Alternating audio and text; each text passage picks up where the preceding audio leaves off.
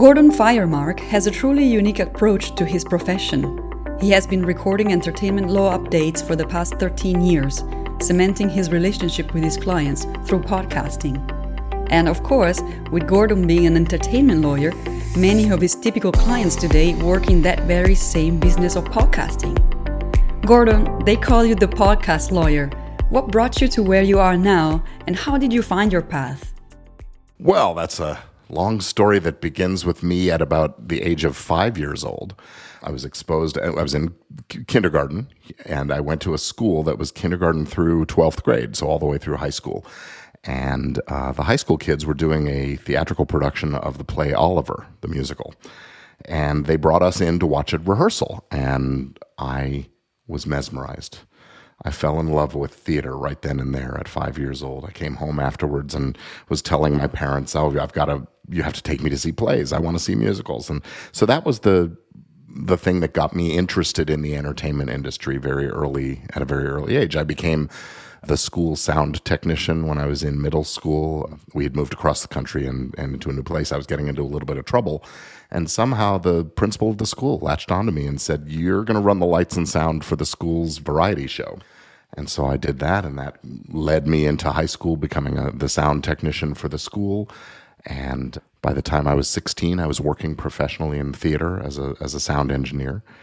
And that led me in the direction of college, where I decided, uh, because I was never interested in being on stage and on camera until I, I, became a lawyer, interestingly, but I was never interested in, in being on stage. And so it was a, a performance oriented theater program at the University of Oregon, where I went. And so I switched into radio, television, and film and became uh, a television production major.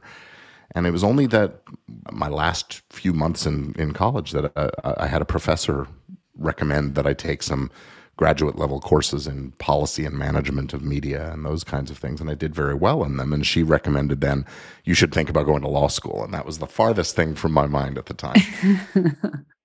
so I, I, I thought about it. I applied a few places and just decided it wasn't right for me. So I came back to Los Angeles, where I grew up, to uh, work in the television business. And I was working as a producer doing sports television for about a, about a year before um, I was really starting to want to make a move into the the entertainment film side of things. Just as the Writers Guild went on strike, so that was my my cue to reapply to law school, and I, I did, and I got in. I went went to went to law school, became an attorney. Wow. Yeah.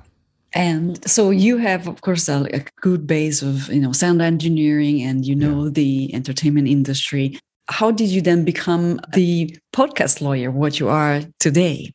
Yeah, well, so the the first few years in my practice, as most entertainment lawyers in Los Angeles, I was focusing on the film and television business. I did some work with music and the record business, and you know, rock bands and things like that. Uh, I found that particular side of the business a little distasteful, and and there was a lot of drugs and guns and things like that that I didn't want to have anything to do with. So I went away from from music and focused on theater, film, and television. And then I was a fan of a, of this television program called uh, what was it called? I've forgotten the name of it. Anyway, it was it was a tech TV show with a guy named Leo Laporte, who is one of the earliest podcasters. And when he left that TV show and started his podcast, I followed him and I listened and I learned about it.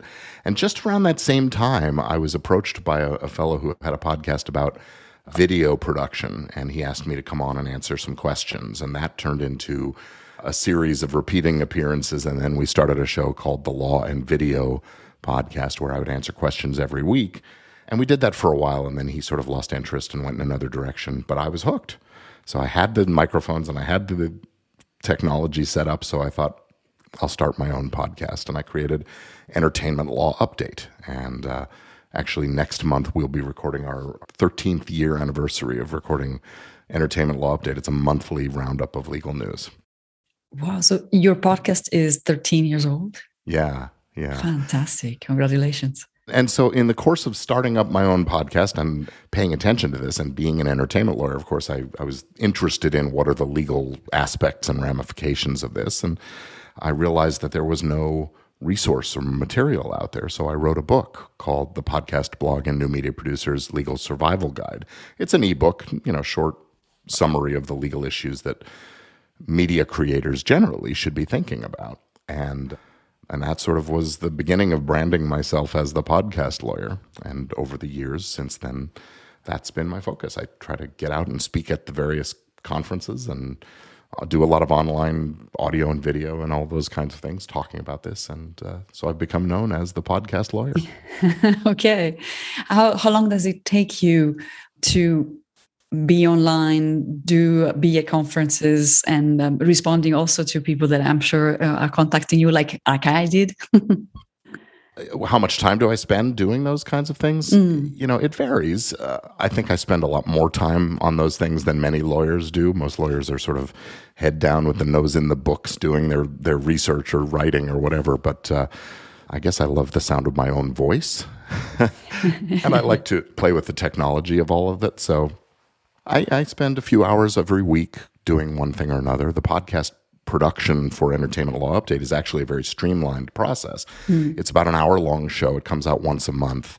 I have a team of volunteers who help us identify the stories and figure out what we're going to talk about. And then they write up summaries that my co host and I read the night before we record the show. And, and then we record it in basically live to drive. We don't do a lot of editing or post production. So once it's recorded, it gets uploaded, and and within you know an hour after we finished recording, it's uh, my work is done. I have a, a, virtual assistant on the team also who handles the actual publishing and writing up the show notes and those kinds of things. So the total number of human hours involved is fairly significant, but the total mm. on me is not. So I'd okay. say I spend three or four hours a, a month doing that. Doing that, okay. So, uh, how does the podcast help you in finding clients to do your job as a lawyer? Well, part of marketing in any business, but specifically in, in the professional, uh, personal brand kinds of businesses, is that you have to be able to position yourself as an expert in the field. And so having a podcast about entertainment law is one of many ways that I hold myself out as an expert. I also, you know, blog about entertainment law topics and I speak at conferences, you know, all those kinds of things as well. And so the podcast just fits into my marketing plan as, as one of the tools that I use, along with video. I have a YouTube channel, those kinds of things. And so, how has it helped me get clients? Well, once people can see, oh, he's got all this material out there, there's a lot of content, and they can start to get a sense for who I am as a person and how knowledgeable I genuinely am. You have to you have to be the real deal. Mm-hmm. But you know, then they can hear me smile, hear and see me smiling, and and the way I comport myself, and that builds a, a sort of a an affinity. They we lawyers we talk about they have to know you, they have to like you, they have to trust you, and the trust comes from you know people coming in the door, sort of having an idea about who I am, and then me living up to that when we actually talk in in person, and uh, I try to show them that I'm worthy of the trust. So that that's how clients come in the door, and it's, it's worked very nicely for me. I've been at this now for almost 30 years total. The podcast helped. It was around the same time things took off. So I, I guess I'll say that's a good thing. So, who is your typical client? Well, nowadays, my typical client tends to be podcasters and new media producers, folks that are doing one sort of or another. I shouldn't say just podcasters, but but people who are in the business of podcasting. So I represent a handful of podcast networks. I represent some people who are not podcasters themselves, but they edit to other people's shows. They do, you know, provide services to the podcasting industry, as well as creative talent in the film and television industries as well. And there's a lot of crossover between, you know, folks in in media of one kind wanting to expand into others, and so it's worked out very nicely for me. I saw on your website that you also have a package, um, the Easy Legal for Podcasters. Can you tell me more about this? So one of the things I realized as I started working with podcasters is that so many of them start podcasting as a hobby and and haven't really given it much thought of being a business. And certainly don't have a lot of financial resources to invest in it as a business, at least at the early days. But that's when that investment really needs to happen. And so I wanted to create a way for podcasters to get some of their business and legal affairs taken care of early without a lot of investment in paying lawyers like me to do, you know, what is, uh, I won't say it's easy, but it's fairly routine kind of work. And so I set out to create a course and a set of templates and, and tools to allow podcasters to do it themselves with access to this instruction and material. They can form their own corporate or limited liability company entities and register their their brands as trademarks and how, learn how to protect their copyrights and make the right contracts with their team so that they own what they think they own and and they can monetize and and make deals with advertisers and those kinds of things. And it's called easy legal for podcasters Yes, fantastic. Yeah, I, I think it's a, a, very good idea, and it also it becomes it is affordable to podcasters because, as you say, many start as a hobby, so don't necessarily have a budget or a business plan behind, and um, helping them making that become a business is definitely of, of interest to many. Yeah, you know, some people want to trade time for money. They want to pay someone else to do things for them so they can move on to other things and focus their energies and you know they don't and some people would rather spend the time because they either don't have or don't want to spend the money doing something and so i try to provide an option for either side of that what is the part of uh, your job you enjoy most talking with people connecting and uh, really just making friends. I, I, really like to think I, I, wouldn't represent a client who I wouldn't have as a friend. And um, fortunately, being my own boss without a big law firm behind me and, and those other things, I'm able to do that. And of course, there's a trade off, but uh, I'm, I would not have it any other way. I love, I love being with people and, and helping them solve their problems. What's the trade off? I'm sorry, what's the trade off? Yes. Well, the trade off is I probably don't make as much money as I could if I was working in a large law firm that had its own marketing apparatus. And I wouldn't be spending as much time doing the media and the fun kinds of things that I do. So, you know, it's a constant give and take. But yeah, on balance, I think I've I've got the life I want for myself, and I'm very grateful. What is the most challenging aspect of your job?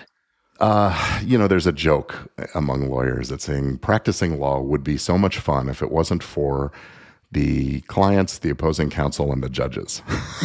so it's sort of the the flip side of it is that dealing with people is sometimes a challenge. Dealing with sticky legal situations, or or really just it's more often it's the personalities of the people behind the situations that are, that are challenging because people get these ideas in their heads about how it should be, and they're not open to compromise and and flexibility where it, I think it's important. Sometimes you have to be rigid about what you need out of a deal or something like that. But people, not everybody comes to a situation with a win win attitude. And so those kinds of interactions are hard.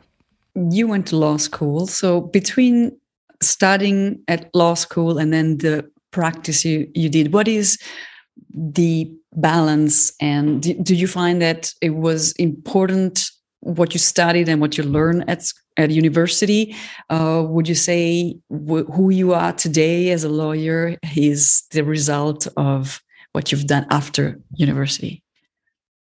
I think who i am today is is a result of you know who i was before and through all of my life. But the experience in college studying radio television and film has of course pointed me in the direction that i've gone in entertainment and media law.